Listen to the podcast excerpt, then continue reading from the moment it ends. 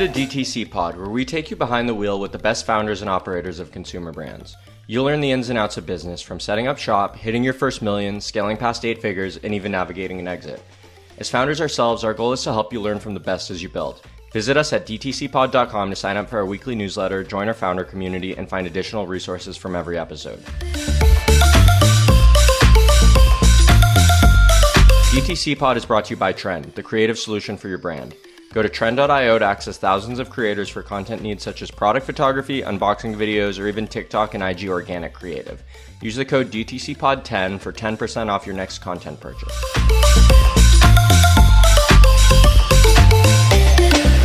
Are you curious how much your business is worth? Get your free no obligation offer from OpenStore at open.store. The subscription market is predicted to grow nearly $500 billion by 2025. Recharge is the leading subscription management solution, helping e commerce merchants of all sizes launch and scale their subscription offerings. Over 15,000 merchants use subscriptions powered by Recharge to grow their business and their communities by increasing average order value, reducing churn, and providing predictable recurring revenue. Turn transactions into long term customer relationships and experience seamless subscription commerce with Recharge. Check them out at rechargepayments.com forward slash DTC pod.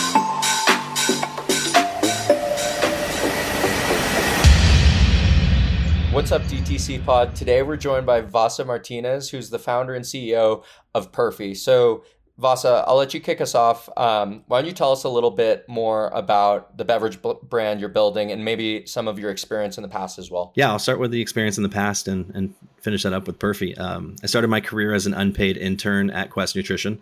I was working in the nightlife industry after I graduated from UCLA for five or six years, and there's no jobs. It was terrible recession that we probably all remember and I swallowed my pride. Started working in the service industry. Got tired of that. Saw a literally an ad on Craigslist that said unpaid marketing intern. I was like, "Yep, I'll do that." And going from making a ton of money in the, the nightlife industry to an unpaid intern was a bit of a uh, you know a, a change, um, but ultimately was able to work my way in to a full time salary and learn there for four years.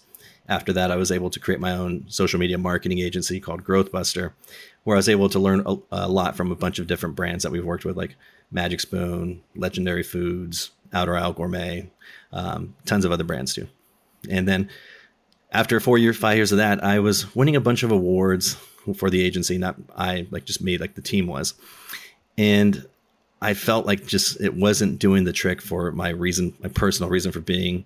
Simultaneously, I had undergone a tremendous amount of loss from my mom getting diagnosed with a sickness, to misdiagnosed, to re-diagnosed, to losing my best friend to fentanyl, my old roommate of five years to to suicide, and it was ultimately like about 18 friends and family members I lost in that course of five years. So I dug deeper and deeper into the agency, and it's no wonder why the agency did well, but my personal health went to shit. So I wanted to do something that was a little bit more impactful, and I'm a huge fan of soda, and I saw that there was a trending you know in, uh, type of soda out there for for gut health. And i was like well i love soda and i need to take these supplements because I, don't take any prescriptions or anything like that. I'm not about not even over the counter stuff. I was doing i was buying like l-theanine and ashwagandha stuff like pills. It's like what if i pl- applied these two things together and created a soda that's just as delicious as a full sugar soda not even a diet soda way more delicious than a sparkling water and had it be good for your brain? So that was the idea there the there's the mental fitness market is three times the size of the functional carbonated soft drink market. So there was some strategy there in the positioning, but ultimately it was it was based out of need. And Perfy is actually I didn't even tell you what Perfy is. It's a, a low sugar enhanced with nootropics and adaptogens. Um, it's got L-theanine in all all four flavors, ashwagandha in two, and turmeric in two.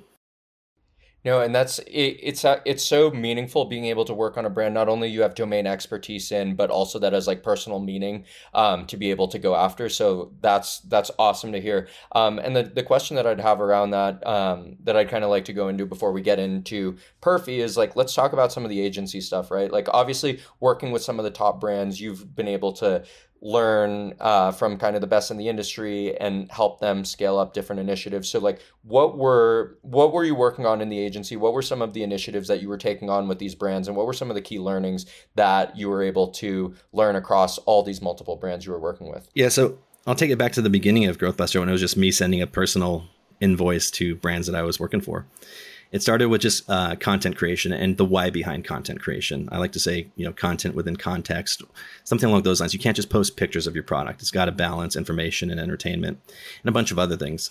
And there has to be a goal behind it.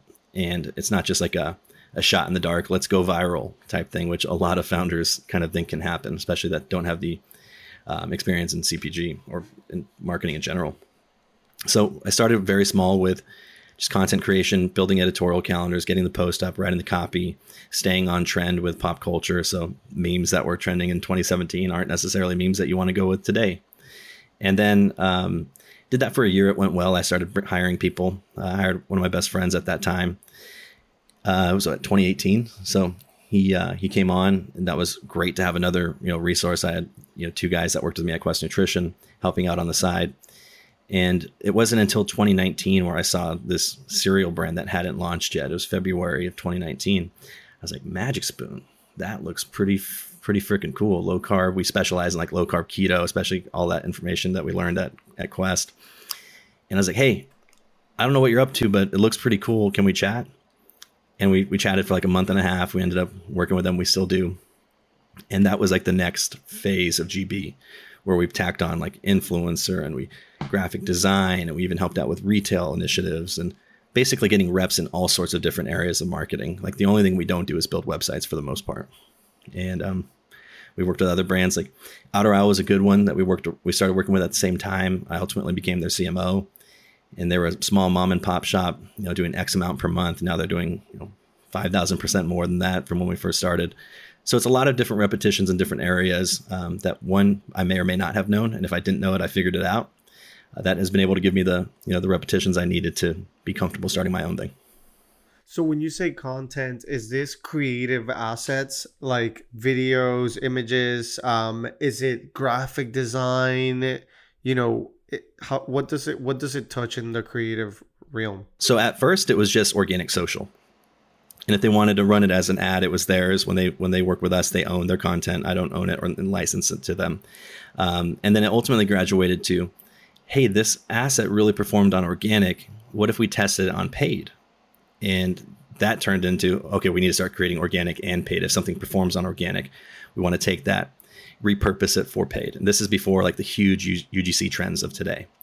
So the studio style photography, different RTBs or reasons to believe, you know, punching them in there, where it's like animated text overlay, that really started working. We also brought on a designer. He still works with us today, but um, not as an employee. And he actually does a lot of the Perfy stuff. Um, he does everything. He wrapped the Quest Nutrition food trucks. I just got a food truck for Perfy, um, and he's going to wrap that. Um, he does, you know, POP displays. He does shelf talkers. He does barrel coolers. Um, so we have the capability to really like have that in-store disruption. What we don't do is obviously print them. Like I don't have barrels in my garage that we, you know, put the sticker on or whatever. Like we, we outsource that to people who actually do that, but we give them the designs. So it really doesn't, um, we do a lot of graphic design these days. Even, you know, some of the stuff you see on gigantic candies, uh, social, pretty cool stuff, 3D looking stuff. Um, it's, it's really evolved in from just organic to paid to, to print.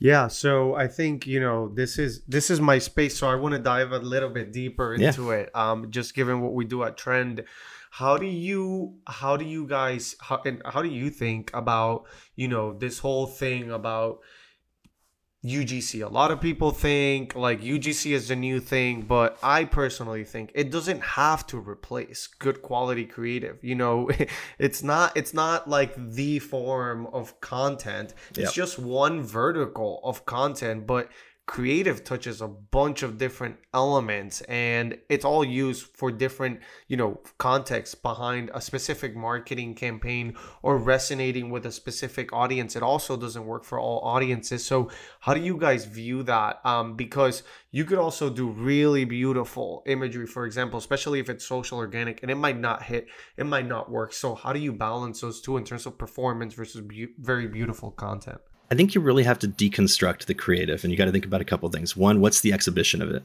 Some people think that, like, for instance, I'll give a bad example. The UGC video that you paid somebody on whatever platform to make for you and you gave them a some sort of script, that's not going to work in an email. Like, you're not going to you put that video in email. So the exhibition of it matters. If you're going to run it unpaid, makes sense. But I think where people fail is in the creative creative brief process.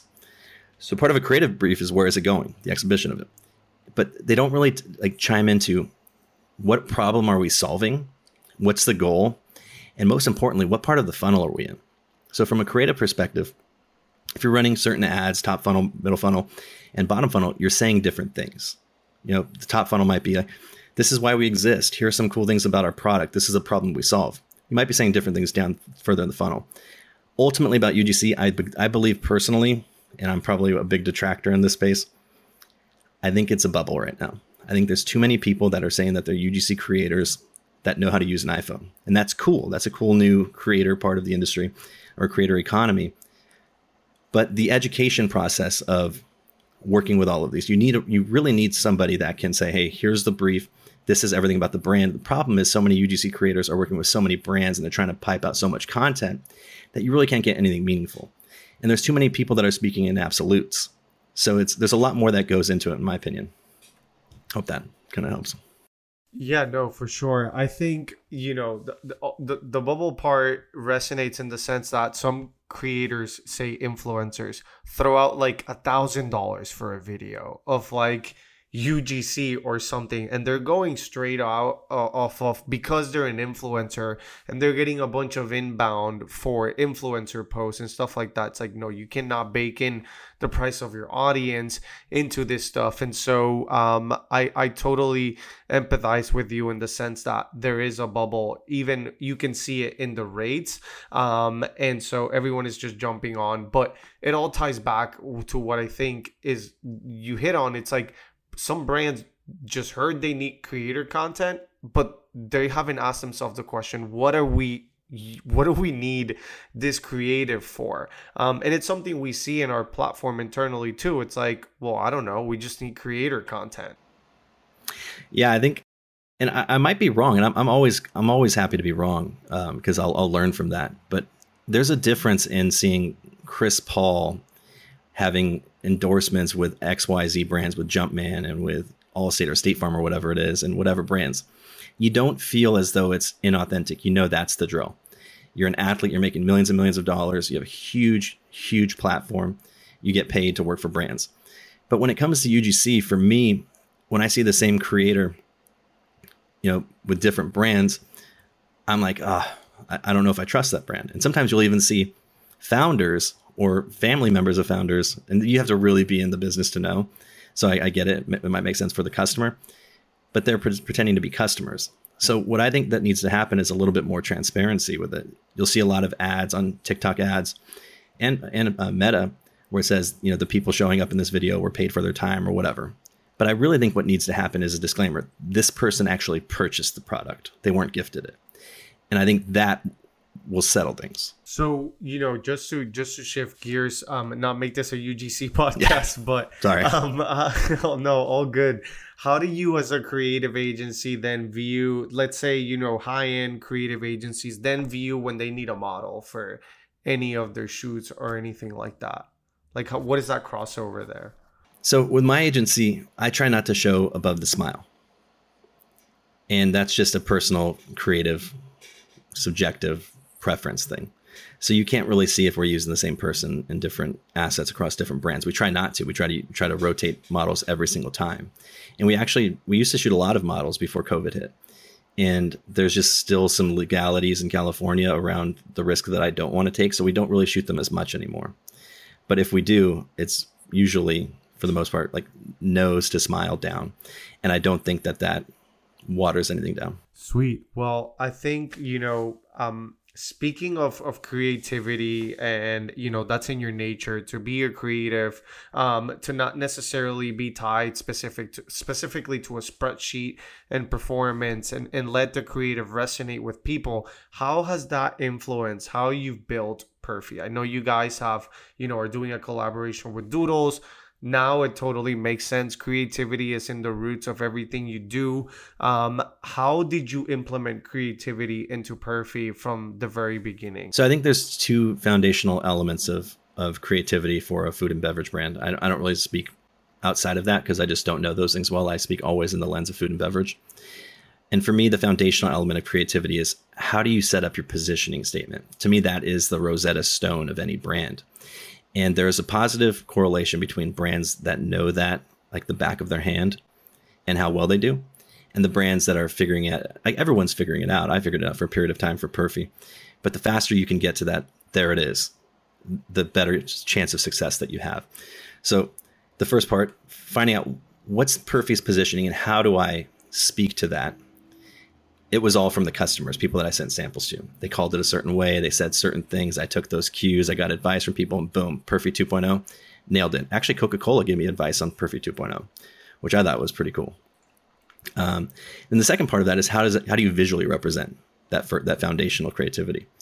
How do you bring a positioning statement to life? And just I always plug this book. I have to. I don't get paid by her, but it's Forging an Ironclad Brand by Lindsay Pedersen.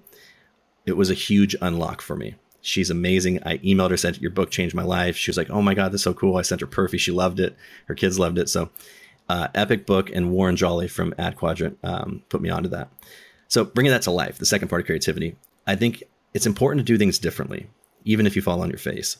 So, what I did was I, I searched for months. I felt like I was like the Coach K from Duke recruiting a creative to do the branding for Perfy. So, I found somebody in Australia was had several different directions and that I gave her like the brief. It was so in depth, like a huge mood board. This is what I want to feel like. I told her it was named after my mom, a nickname for my mom. So we wanted to make it feel very happy, and Perfy is all about being happy. Like our little tagline is for a happy you, and everything around what we create is has to be either funny and show a sense of personality without being overly slim jim, or just beautiful.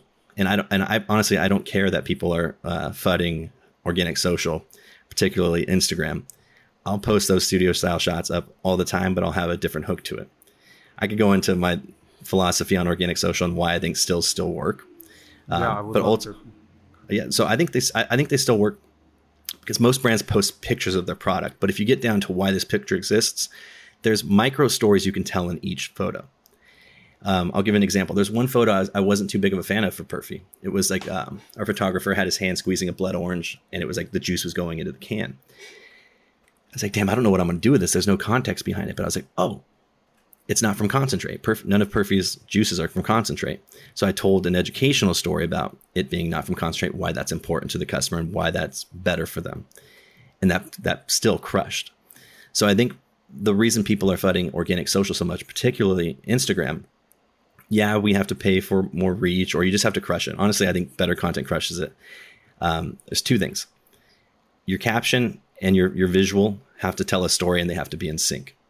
And if it's if like just think of like the recycle symbol, like and when you're looking at your your phone, if those things are in sync, typically meme formats, the reason why they get so many likes is they're in sync. There's like the tweet thing, there's a picture, then there's a comment, and you're like, damn, that's hilarious. I'm gonna laugh because all of that's talking together.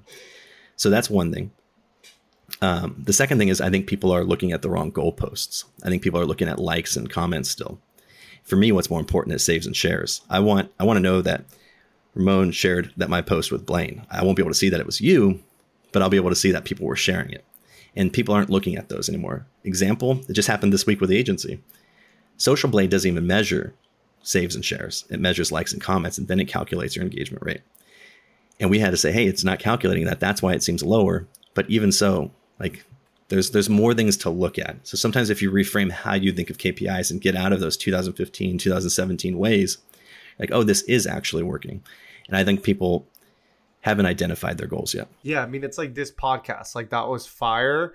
Um, you know, people might we we will see all the downloads and everything, but this podcast might get way more shares. And that's actually something that Blaine and I look at too. And even today, Blaine, I think we were talking about it. Like the shares is probably one of the strongest metrics because you know you're gaining fans.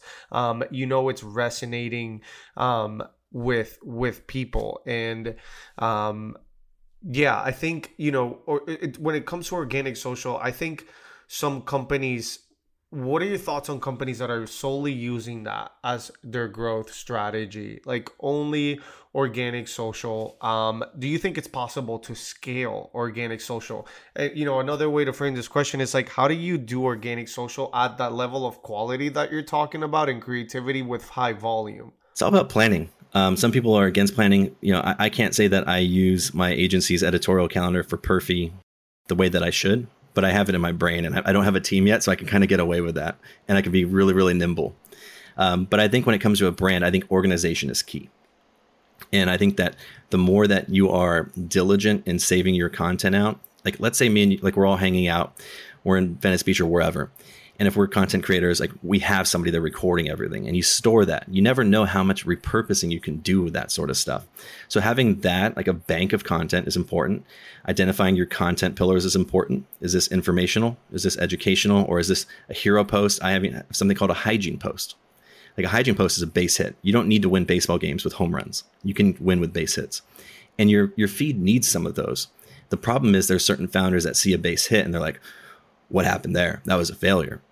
And I think people get in their own way. But if you're open minded and you're understanding that that's just a content pillar that typically doesn't perform but is important for the whole, then you could get a lot further. To answer your question specifically, uh, Perfy is completely organic social it's organic social. Perfy has its own podcast. That's our anchor. I study a lot of B2B to run B2C. That's like my biggest kind of secret uh, that I have. Some people study other brands, some people study their competitors. Hell no, I'm going to a different industry. I want to know what the SaaS companies are doing. And I apply that to Perfy. So I do think it's possible to scale. I think that we're unlocking hundreds of doors. I'm not running any ads. I've cut pretty much all of my spend. I needed to be diligent in how much money I have in the bank and what that runway looks like. And I think it is, yeah. But if you're a D2C brand, probably probably not so much unless you unless you really hit it. Like brands I think of that really hit it out the gate, but they were still spending. Graza, shout out to Kendall. Magic Spoon crushed out the gate that day. I, I swear I'm, I have not asked Gabi yet, but I'm going to ask him to be on the Perfy podcast so we can talk about that first day because there was some funny stuff that we it was just amazing just to see expectations kind of surpassed. Um, but I think 100% it's just a matter of again, it goes back to the operators.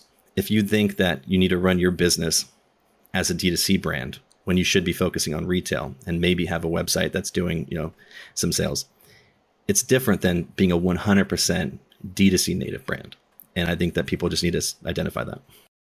Yeah, I love that. I mean, like, why are only enterprise B2B companies doing webinars for their customers? Like, why not why not do an educational webinar on gut health for DTC brands? All it takes is taking the head out of the butt and just looking at something completely different.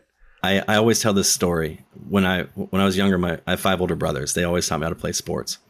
And when I was playing baseball, they would always say, Don't look at that guy's swing.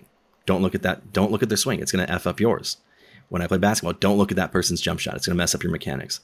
Anything like if we were working out, don't look at that guy lifting weights. Focus on your set.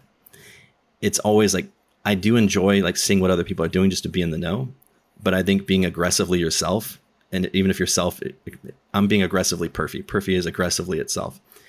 I think there's a way that you can stand out and break through the noise doing that. Yeah, I think that's uh, Vas. I think that is really foundational for for a very smart founder like a trait to have because i mean it's something that is a core kind of mission pillar for us in the podcast right we want to bring we don't want to yes, we're the D2C pod, but we don't want to just bring on founders of D2C brands that do things the same way every single time because that content would get boring. Uh, you know, we want to bring in marketers from consumer social. We want to bring in founders from B2B and like be able to apply all these different learnings and tips from growth, from brand, from marketing, from all this across because that's going to be the best way to learn. And then you might hear something and you might have an unlock in your brand and be like, oh, wait a minute, if I apply that in my lens and I'm being myself, that's going to give me a leg up on the competition. Because if you're just doing the same thing that every other brand does, right, like you're by definition going to be behind the ball. 100%.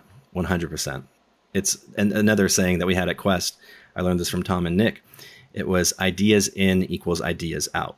So the more that you've fed your brain and like your, your strategy and all of that, the more things are going to come out of that. So that's why that's why there is such an interesting crossover happening between Web three and and DTC because it's like, hey, we're all trying to reach mass consumer, but this is a completely different vehicle to be able to do this, and the creativity is endless. Where do you draw creativity from today? Wait, hold on. And and then yeah, exactly. There we go. The doodles, the doodles, perfect. So yes, where do you draw cre- creativity from today? And then then how did this whole Doodles thing come about? Um, so uh, the creativity comes from just hundreds of ideas that got shut down in the past 10 years, whether it's from Quest or whether it's from um, being an agency owner. Um, how Doodles came about is I took some time off into December in December of last year. I wanted to take five weeks off, so end of November all the way through Christmas, and I had to focus on some health things. And in that time, I wasn't dealing with hundreds of emails per day and all of this stuff, building Perfy and getting liquid in cans. I was able to finally sit down and say, I know this is something.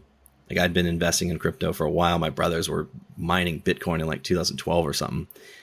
Um, but I first started investing in crypto in 2017, and it's actually something that helped. Like I sold a lot of my crypto to get Perfy off the ground, and I wanted to study what's what's going on in this NFT world. What is Web three? To be honest, I didn't know. And the first thing I did was study for like three or four days every time I got back to my hotel room, and then I was like, okay, I think I got this. And then I saw Dillon Francis post a doodle and he influenced the hell out of me. So I went on Doodles. I was studying for another day after I was on Doodles, like which one am I going to buy, and landed on the one that this one right here.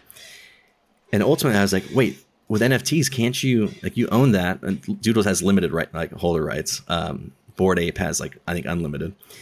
I was like, I own that. I own Perfy. I'm gonna put my doodle on a can. So if you look on my Twitter or, or Perfy's Twitter, you'll see like December 8th or 9th, I post it on the can. I post some random fake out of home billboards with that says "You're perfy, dude," and shit started taking off. Like people in Doodles were like, "Make do mine, do mine." So we, I still have hundreds of requests to have people's Doodles or other NFT projects put on a perfy can, and you'll see how it's evolved since then.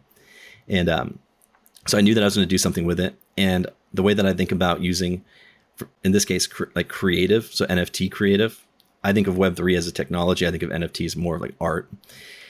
I was like, I'm going to put this on my limited edition can. So this is an evergreen flavor, but it's going to be a limited edition can, just the way Marshmello did something with Coke. It was limited edition label run.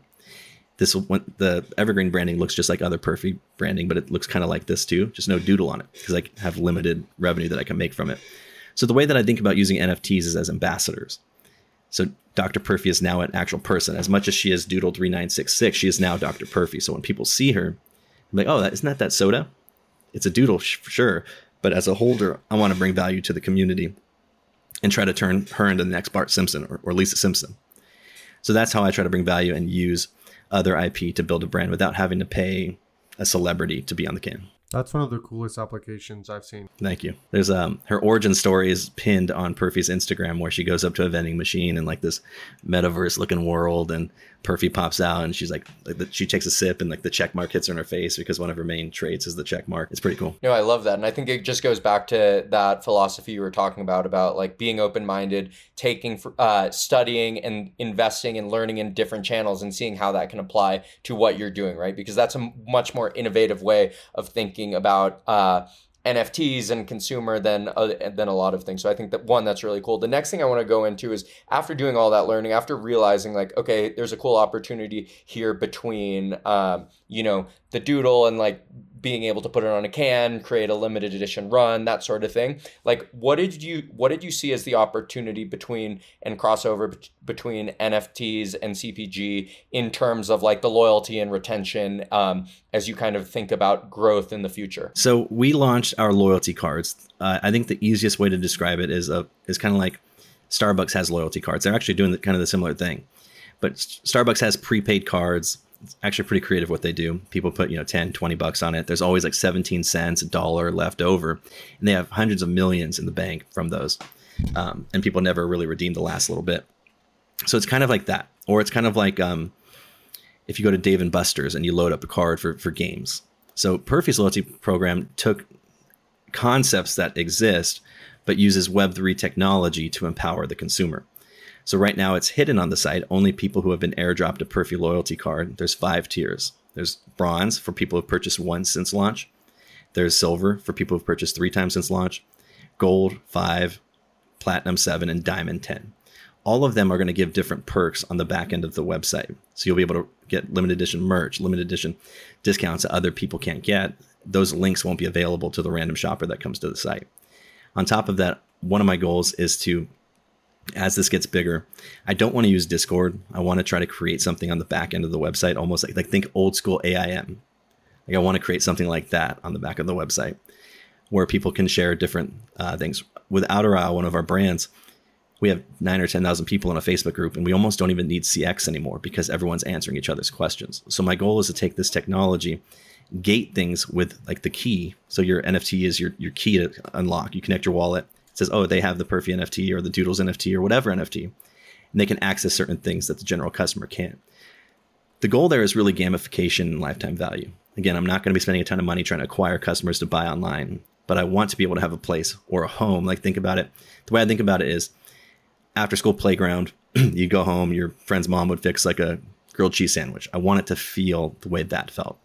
But I'm using Web3 to do that. Yeah, that's that's such a cool application. What's the uh, what's the technology you are using to build it and and gate that ex- entire experience? I'm glad you asked. Novel. So there's two out there. Both of them are really cool. Um, there's Taco and Novel. I ultimately went with Novel because I, I, at this the time I needed it, it was ready to go. But the guys from Taco are great as well. And what they do is it's a like a, a headless, codeless application. It's an app on Shopify. Um, shout out to Ish from Novel. He helped me set this up for the past few months, and it's pretty seamless. The it's just an app that you trigger. I think to be honest, uh, subscription platforms were harder for me to use than Novel. You pump in your artwork. You can connect like the way I connected Doodles to be able to unlock the gate. It was pretty seamless. Um, yeah, just it was it was easy. You know, that, that's that's awesome to hear. Here, we've heard great things about Novel, um, so that's really cool. And then the other question that I had, this isn't more of a question, but just like it's it's just me kind of thinking about it. Like, if you guys are doing these like limited edition cans, is there a way you could like do stuff where you you like do challenges where you have like random limited edition cans that find their way into like retail distributors and those like unlock like different NFT levels? Like someone might just like end up in this one grocery store and be, find the lucky can that unlocks sort some sort of experience. So um, I'm doing the first part of what you said. This was going to roll out into a retailer the end of September, early October. And I plan on it being the only one that can pick it up. Unless some of the smaller independents that gave Perfy a shot want to grab it, I'll, I'll give it to them too. But I gave it to a certain retailer that picked up all four of our SKUs. And it's going to be three evergreen branded Perfy cans, and this is going to be sitting right next to it. The second part of that is like having a QR code on the can to go to another experience. I haven't got there yet. I I just I didn't want to rush it. If I do anything, I want to do it right, or if I I just I didn't want to risk this particular kind of execution. But yeah, I think there's a world where you can scan a QR code and uh, redeem something or go to a different experience that's limited to people who have bought it. The only thing is, one thing about QR codes on cans for things that you want to like people to feel FOMO.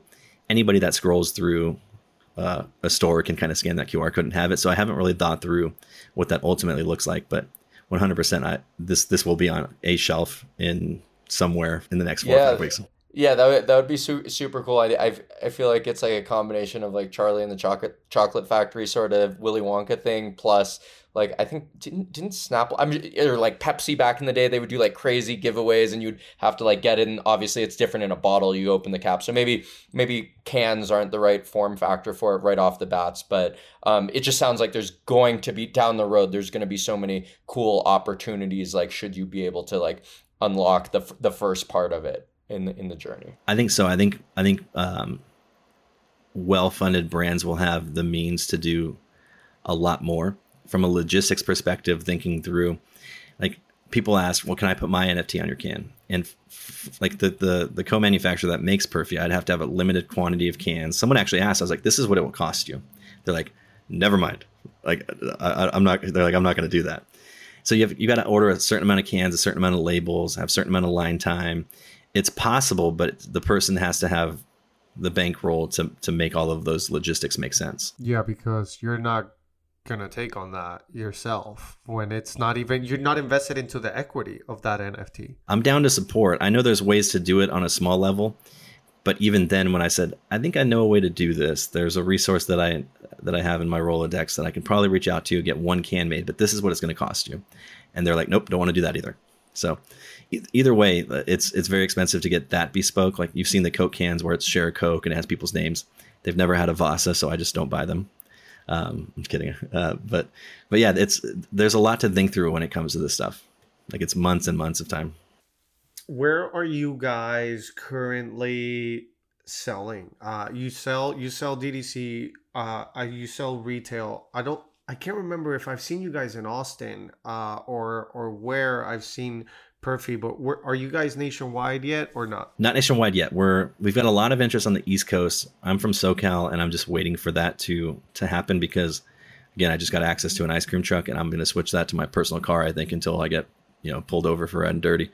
Um, but but yeah, it's we're in Foxtrot. We just rolled out. We landed there last week um, at the distributor, and then it should be on shelves very soon. I haven't heard any news that it is yet. We landed at a distributor for ShopRite in Jersey on Monday, so those should be on shelf pretty soon. I, would say as early as Tuesday. We're rolling out into our biggest chain that we landed um, at the end of middle of September. We'll be in two of those doors for like a test to make sure all the all the barcodes are working and everything like that. And then there'll be 137 more, and that will have Dr. Perfy too. And then we have significant interest from other retailers just ironing out what that looks like. And I've also held until I got my 2.0 cans. The 1.0 cans I made a rookie mistake on the execution of the label. I just rushed through it. I was like, let's just get it out there. We'll figure it out later. In hindsight, I, I wouldn't change anything, but I wanted to wait for the bigger, like like the the professional big leagues um, for 2.0, and we're just starting to kick into high gear. Vasa, one one question that I have is, or, or one point I kind of want to backtrack to that I think is really important is you were talking about how important brand positioning is, right? Positioning not not in term not in terms of just your brand, but in terms of your content, how you develop and tell stories, and all this sort of thing. Um, obviously, the soda space is a competitive space. It's competitive to get into retailers. Um, there's a whole bunch of startups who are creating different products in the functional soda space, in the um, you know, and competing for limited retail shelf space. So, how do you think about like? when building the brand for Perfy, like how do you think about you building your brand positioning so that not only can you be competitive, but you're going to be able to like really, um, you know, really crush it compared to everyone else who's who's playing in the same field. So this the soda space right now remind functional soda, not like the legacy soda soda, but the the functional soda space right now reminds me of a lot at when I was at Quest Nutrition. There was always a bar popping up. We're like, is that going to be the one? Because we were really looking for uh, the Pepsi to our Coke or the Coke to our Pepsi. It's a pretty fitting uh, analogy. And it wasn't until one bar came along where we're like, okay, I, I think that's the one that's going to be solid. So all of these sodas that are coming out, they're positioning themselves as prebiotic or probiotic. There's two main players in in gut health soda. They're great. They've they've created this category, and I'm super grateful for it because you know they knock down the doors. And I don't think anybody is positioned for brain health. There are people in other types of functional beverages that are that are going in that direction. I think it's great. I think it's needed but it was it started at the beginning. There's the last thing I wanted to do was be another Olipop or, or Poppi. I love them. I, I drink them. They're they're all they're solid. But I wanted to do it differently. I wanted to have a different liquid. I wanted you know the L-theanine to speak for itself, the ashwagandha, the turmeric, and I wanted it to be for your brain because again, it was a need that I had, and I made it in a way that kids can drink it and enjoy it. Like I was just at a friend's earlier today having a meeting, and he was like, every time you send it, it's gone. Like we have parties at our house for our kids and they're gone. So it's safe for kids to drink and it's safe for adults to drink. But not only that, the time of day that you can drink it is pretty much any time of day. The blood orange usually drinks almost like a non-alcoholic mimosa, but way tastier. And there's no caffeine, so you could drink it at night and not worry about staying up late. So I think a lot of these things were important for me. Another thing was to be not from concentrate. When you have a concentrate juice, think of it like as you just squeezed an orange juice. Imagine extracting all of that water, freezing it, shipping it to another place, adding water back in, stirring it, and then putting it in your drink. That was a big point of difference for me that I, I just, it was part of the guardrails in my brand creative brief. These are the things that I don't want to have. I don't want to have more than five grams of sugar. I don't want to have more than 30 calories. I don't want to have X, Y, and Z. And one of those was not from concentrate. Although I may consider it in the future if the drink is like solid enough and I can't get it in a not from concentrate. So all of that came down to positioning. I wanted to be a brain health, and these are my guardrails. No, I, I love that. And I think that just knowing that in terms of the positioning and knowing exactly where you fit into like the mental fitness space for example it's it's so important. Um, and then being able to say i think also what you what you're talking about in the brand brief is like all these trends like from what i'm seeing it seems to be on trend with the way the market's sort of evolving right? Like people want healthier alternatives people want less sugar less caffeine um, being able to have something functional and being something that's like healthy for you. So i think in terms of the directionality of that uh, i think that's really important. And then being able to lean into it with the brand storytelling like like you were saying. So now now that we've talked about like the general brand positioning how do you characterize your like how do you bring that story to life throughout your content and your other sort of materials um, that you're distributing. One one thing I want to add to that is that Vasa strikes me as like a category defining person just like based on a few things Thank he you. said like you know looking at other industries um mental fitness is like something i haven't heard in the beverage space um so it, it seems like you you you you paved the way thanks man um i i know there's other drinks that like focus on like let's perfect example pre-workout who knows if that's helping you focus at the gym? All I know is that the niacin makes my skin burn. I try to stay away from that. And I get way too jacked up and hyper. Like when I'm hyper, I'm always cracking dad jokes. It's uncomfortable for everybody. But for me, there was no like one of the biggest things. It was May of last year as I was just formulating with R and D.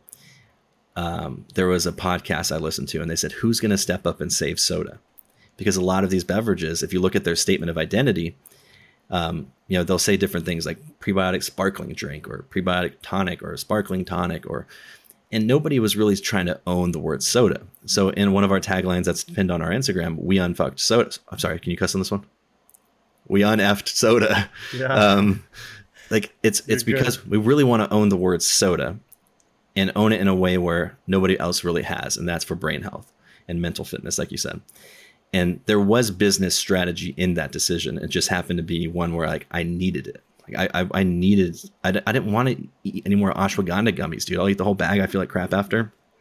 and I wanted to drink soda, so I killed two two birds with one stone, and put like combined those. But when you look at it from a business perspective, the mental again, I, I think I said this earlier. The mental fitness industry is three times the size of functional carbonated soft drink, 337 billion last year and functional can- carbonated soft drink was like 117 billion.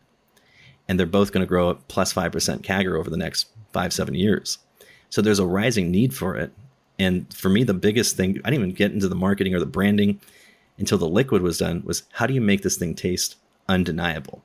There's people that just, it's not for them. And there's, there's, there's going to be those people but it was a matter of making the liquid taste good and remind people of the full sugar sodas they drank in the 90s or earlier or later. Yeah, Vasa, I think in terms of, um, you know, just having that clarity and also knowing what to like lean into and what to go, what grain to go against and what to lean into versus what the other brand's doing. That's really fascinating about the positioning, right? Because like you were saying, there's so many uh, beverages that are coming out like, oh, we don't want to say the word soda. Uh, we want to be something else. We want to be pop. We want to be this. We want to be that because we don't want everything that goes with soda Whereas as you're saying, wait, there's a lot of people that like soda. We can lean into that and take that in our own direction. And all these little nuances that you're talking about from the branding to all these little decisions, that's what really formulates positioning. So I think this episode is like really fascinating. It's like a masterclass in terms of thinking through how you take your product, you figure out the the market trends and all the decisions that you make to land at your positioning, right? Yeah, it was super important because eh, one, I think we touched on it earlier. Beverage is competitive, but dude, ev- everything's competitive right now. And I didn't want to do something that wasn't meaningful to me. If I wanted to do something with you know cheap cogs and huge margins, you know that's why everyone creates t-shirt companies. Pay five bucks for it, charge forty or whatever, and good for them. You know if, if it hits, it hits. But for me, again, I, I was like, I always crack the joke with people if I wanted this to be easy, I could have done a cheese cracker. There was a, there was a time where cheese crackers were like just put the word keto on it and get Thomas DeLauer to sponsor it, and you're going to be a million dollar, billion dollar company. That wasn't exciting to me. What was exciting to me was the challenge of beverage because everyone said it's too hard. You can't do this alone. You can't break through. And I, I wouldn't say that I've broken through yet, but I could tell you that I'm making some noise in, in a good way. And that was important to me do something that was meaningful. I think that that in and of itself is a way to separate from the pack. is that this this means everything. I think I think that yeah, I agree with you. I think your why is so strong that it's you know it, it's motivating enough that when shit gets really tough and it's 11 p.m. at night and you get a text from your supplier that you know shit is hitting the fan of whatever, you need to anchor to that why, not to like you know the fact that it's a 300 billion dollar interest in industry because yes, although that's very cool, it's not going to be probably able to enough to sustain you enough through those moments. I mean, like you said, there's a ton of competition everywhere. Even in software, there's like no code tools. Like anyone can just spin up a, a software company, and if your why is because it has 90% margins, wait till shit hits the fan, and yeah. we'll see. Yep, 100%. Like there's, I would say that beverage is competitive as hell, and this is probably gonna be too hot of a take. But the agency life right now is probably more competitive to me than the, what the beverage feels like because there's these part of the why I, I fund UGC creators is because damn, like it's hard to land clients these days, especially with like when you create content.